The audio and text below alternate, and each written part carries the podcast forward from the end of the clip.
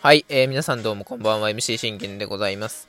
えー、現在時刻7月17日月曜日、えー、23時3分となっております。えー、信玄の全力絶叫ラジーというところで皆さん声もよろしくお願いいたします。えー、この番組は、えー、オリファン歴11年目の信玄がオリックスの試合の振り返りから、えー、日ハム戦の振り返り、えー、そしてじ、えー、そうたチーム状況、もろもろなどを12分間で僕の思いの丈を語っていくラジオ番組となっております。えー、日ハム負けました。えこれで、えー、何ですか ?10 連敗ですか？あのー、まあ、まあ当然の結果だろうと思います。だって、あのー、これね、こんなね、あのー、他球団のね、ファンが、こんなこと言いたくないですけど、ね、でも僕は日ハム大好きで、あの、日ハムも好きで応援してるので、あの、本当に勝ってほしいし、ね、日ハムにも好きな選手いっぱいいます。だからこそ、あの、本命と同じくらいに応援してしてるんです。だから僕、期待持ってるんですよ。絶対今年は A クラスいける逸材揃ってるねって。覚醒すりゃ A クラス全然いけるね。3位圏内いけるよねって。うん。僕思ってましたよ。それが、今、ね、何をしたらいいのか、多分迷ってると思うんですよ、みんな。ね、迷って、じゃあ、はい、このわからないところがあるんですけど、どうすればいいんですか？みたいな。ね。コーチたちに、ここどうすればいいんですか？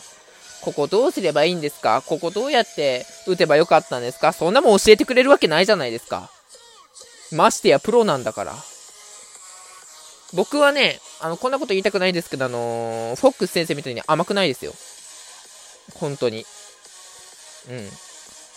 僕は厳しくいきます。ね、勝った試合はもちろん、あの、褒めますし、負けた試合に関しては、本当にね、厳しく愛情を持って、えー、説教する。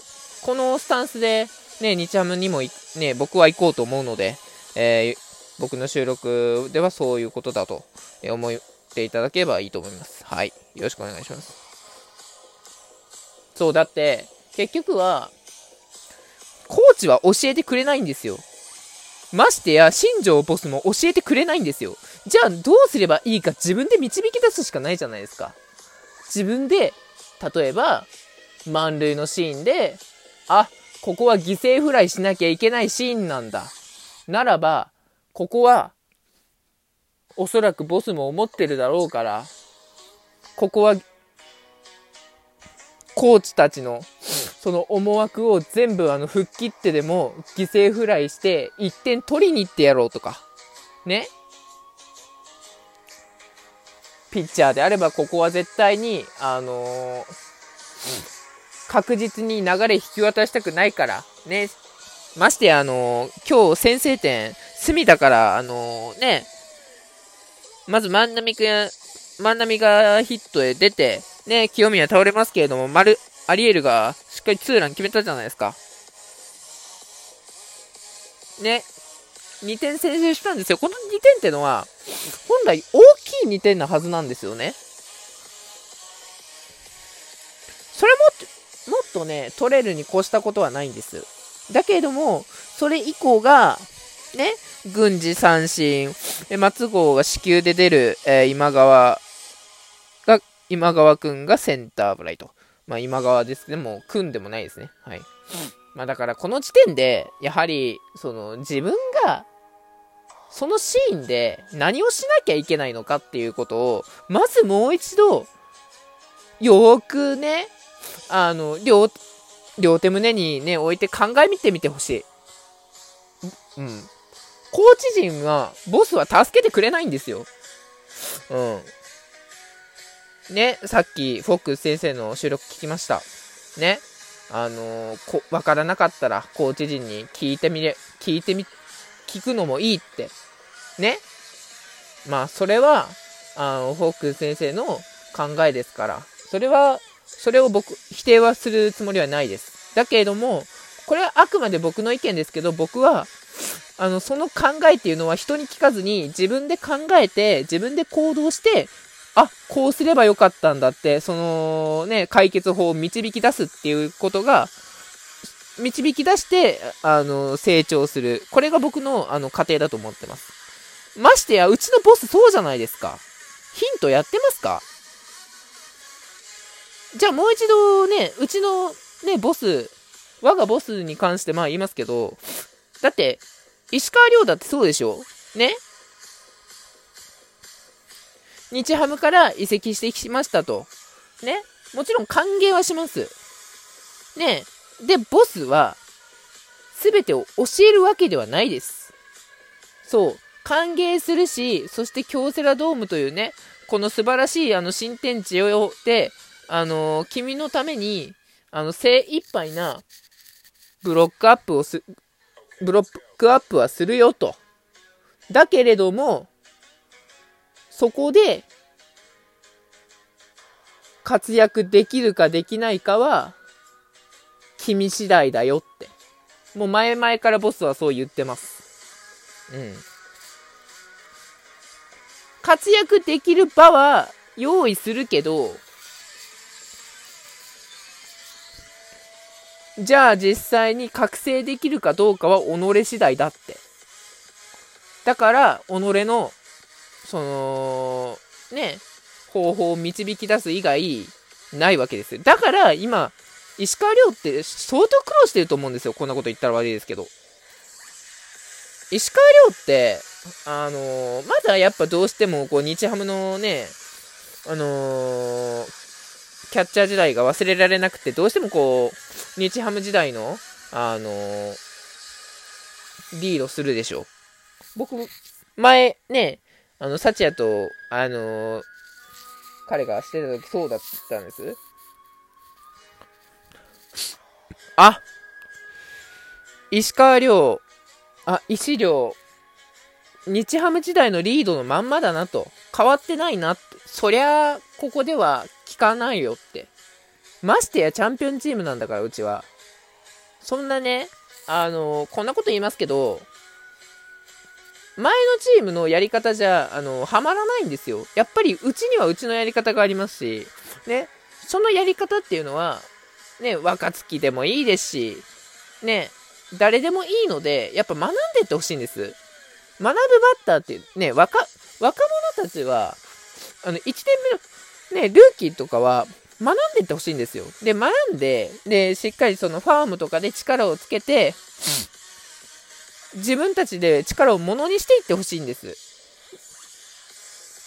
ね、前に僕一回言いましたけど、スープで一回にこ、ことことことこと煮込むようかの、ね、ごとくね、成長していってほしいよねって、僕は言いました。まさにその通りじゃないですか。じゃあ、今日の鈴木健也は、ね、試合を作れましたかっていうと、このにね、2点の援護もらってるのに2回に、ね、ノーアウトから栗山にライトスタンドへのホームランで1点差。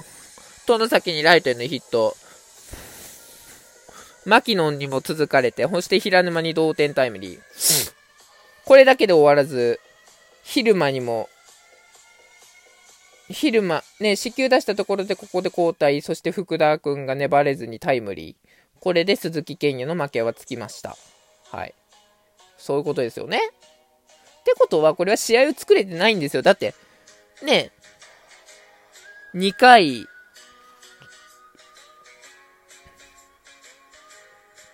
2回被安打、1、2、3、4、2, 2回被安打4、1四球でしょ？で、ノックアウトじゃないですか。で、福田くんもね、まあ抑えきりましたけども、逆転を結局許してたら、そりゃ、あのね、ノックアウトになるよねっていうところになりますよね。うん。ナバタメはよくやったと思います、僕。まあ、3本は取れませんでしたけども、それでもアウトで、あの、しっかりと無失点に抑えたっていうのは良かったと思います。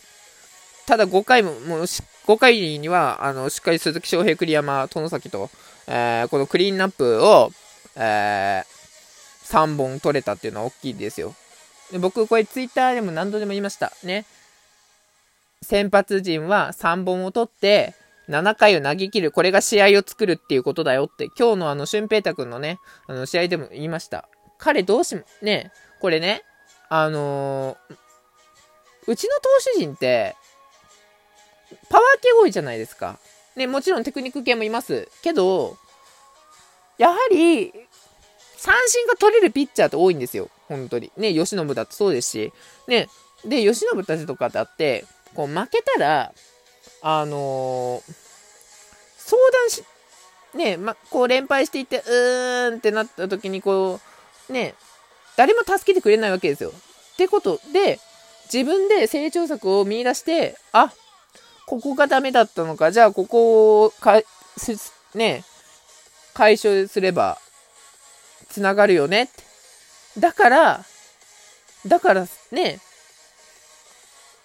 3敗はし、3連敗今しましたけど、今3敗で止まってるわけでしょ？ってことは、その3敗以降は、きっちり4勝、5勝、6勝、7勝、8勝、9勝と、えー、取れたわけじゃないですか。そして今やパー・リーグトップタイですよ。うん。で、2桁圏内まで行ってるわけですから。で、宮城くんだって、もちろんあの修正能力はありますし、ね、俊平太くんもそうです。修正能力あります。やっぱね、修正能力って本当大事だと思うんですよ。で、しっかり試合を作る。3本を取る。これが大事だと思うんです。ね。で、打線時に関しては本当にあのー、目の前のチャンスから目を背けないでほしい。本当に。どうすれば、あ、じゃあここは犠牲フライ打とう。ここはホームラン打とう。全然裏切ってっていいんですよ。コーチ陣のその、あれを。で、うわ、こいつ行動し俺が言ったこととちゃうやないかって別に思われたっていいじゃないですか。だって、動かなきゃ、自ら動かなきゃ勝利はつかめないんですよ。自ら動かなきゃ連敗は止められないんですよ。誰かが救世主にならなければ、あのずっとこうなるんですよ。ということでね、えー、後半頑張ってください。バイバイ。